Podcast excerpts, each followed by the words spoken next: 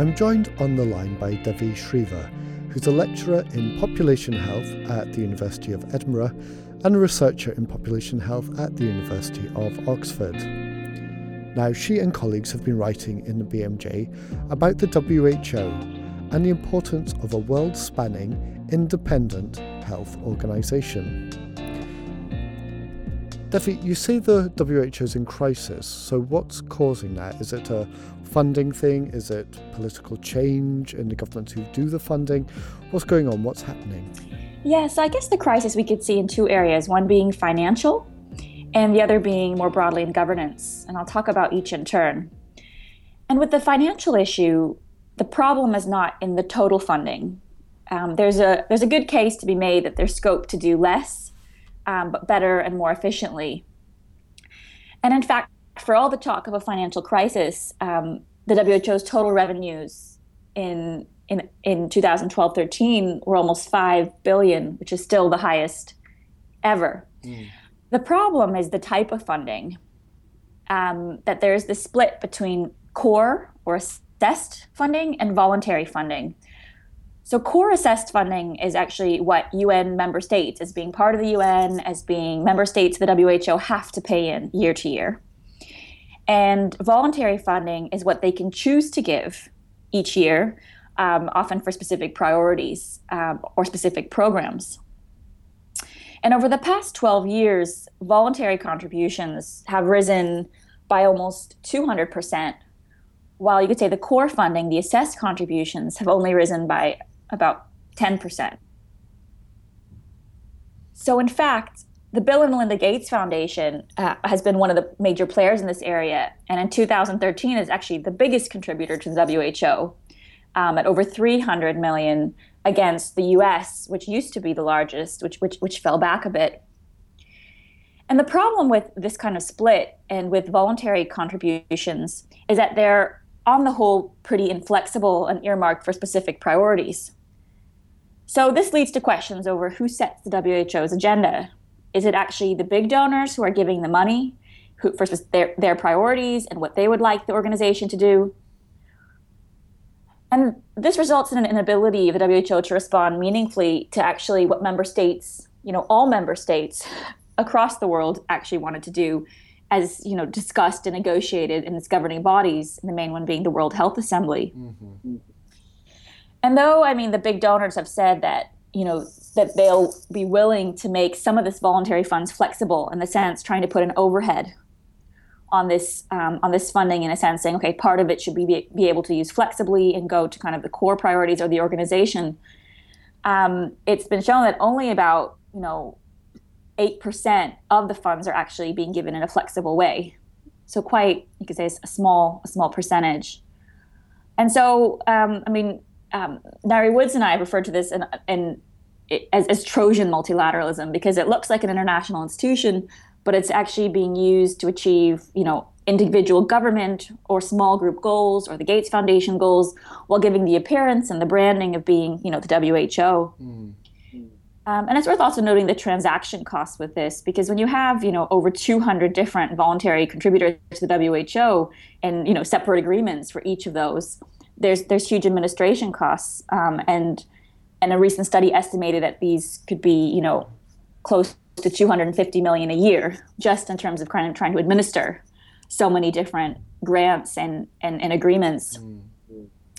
Um, but I mean, there's a larger governance issue as well, which is, you know, unlike the world post World War II, you know, WHO was, you know, born out of the war. It was delegated the chief coordinator and director of international health work it was given kind of you know the preeminent spot on the world stage.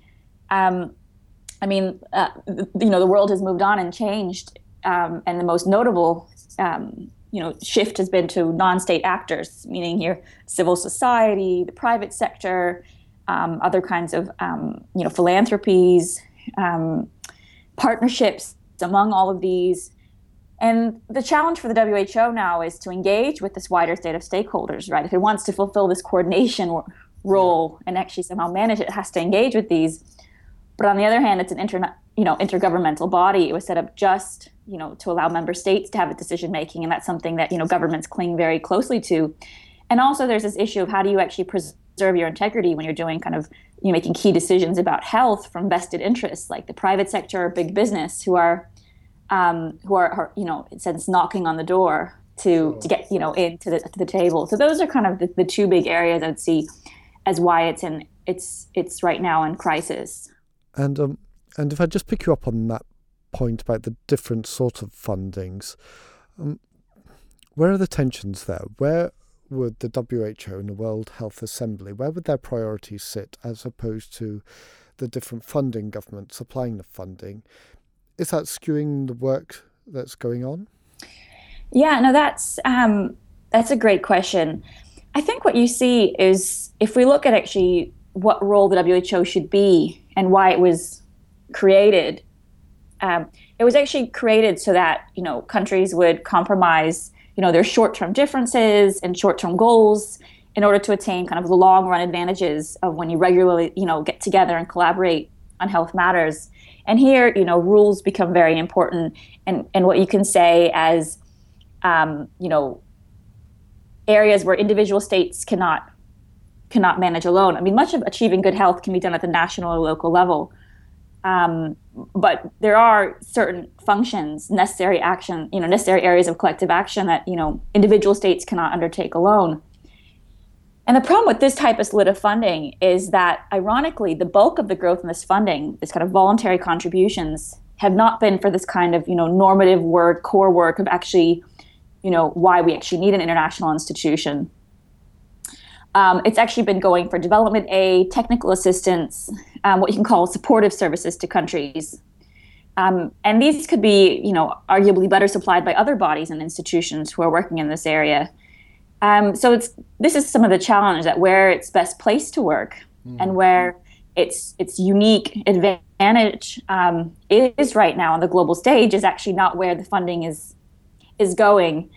Um, and and part of the split actually is, is, is who gives that funding. So the assessed contributions you know, basically come from governments, and those are represented in the World Health Assembly by ministries of health. Yeah.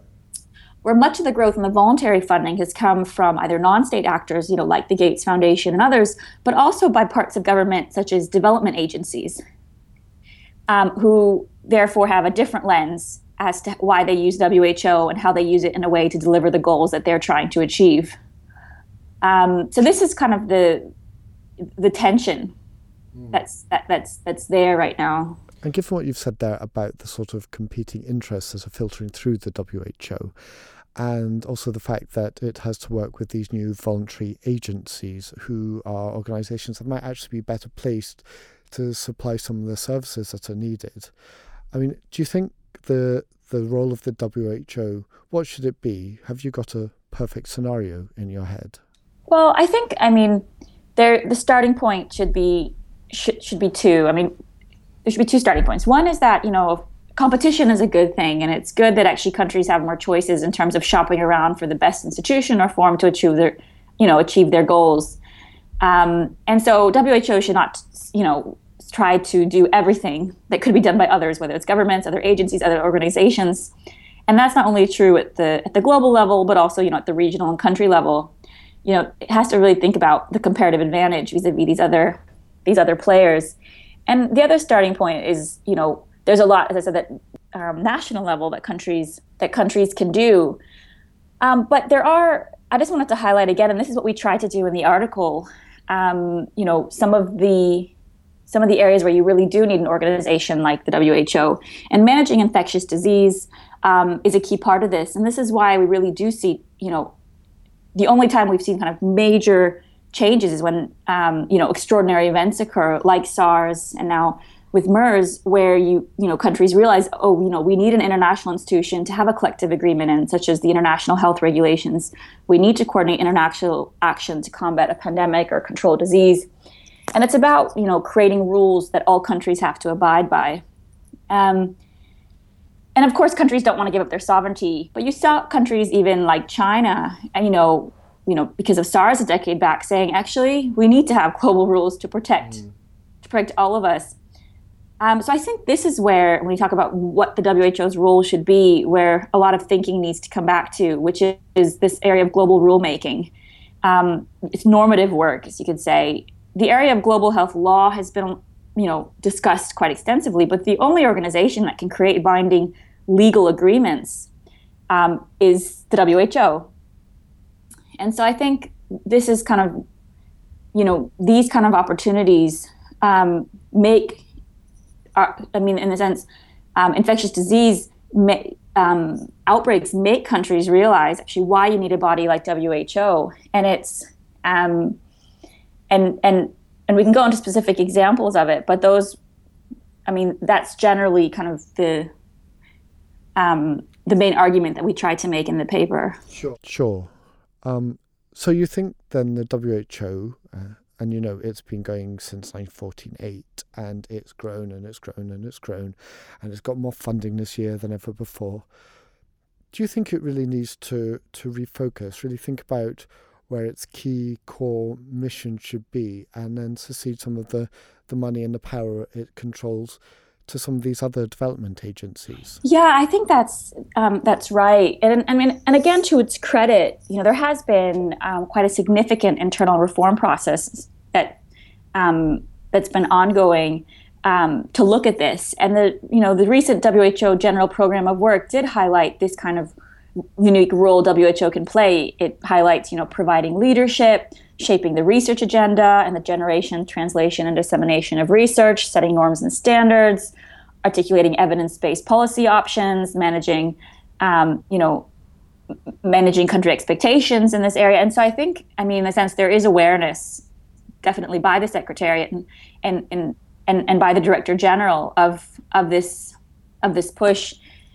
And and where you've seen the biggest successes by WHO has been in this area is in the sense of if you think of the international health regulations, um, you know, countries really needed to trust WHO to say that they were going to report, you know, outbreaks and use this health information impartially in the interests of public health. Um, you know, countries trusted the WHO to take on, you know, research and development, which is a very contentious issue. How do you reconcile the trade-off between incentives for research by keeping prices high and ensuring widespread you know widespread access access by keeping prices low.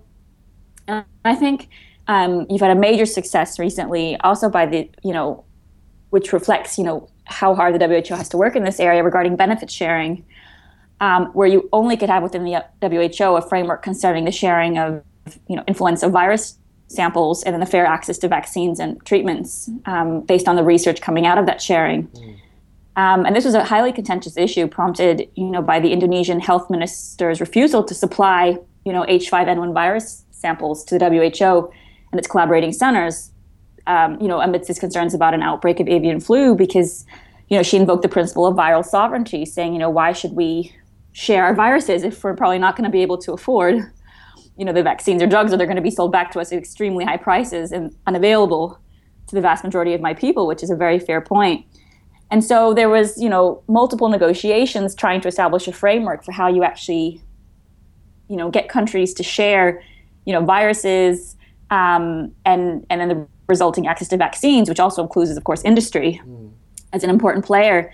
And an agreement was reached, and it's imperfect, but the only place you could reach it is the WHO. So I think this kind of thinking um, is is very much there, and it's and it's just a shame that what you have instead is an institution that instead of working in these kind of areas and having support for this and growing in these areas, it's an institution that actually has to deliver for funders on specific priorities, which are arguably not what it's placed to do.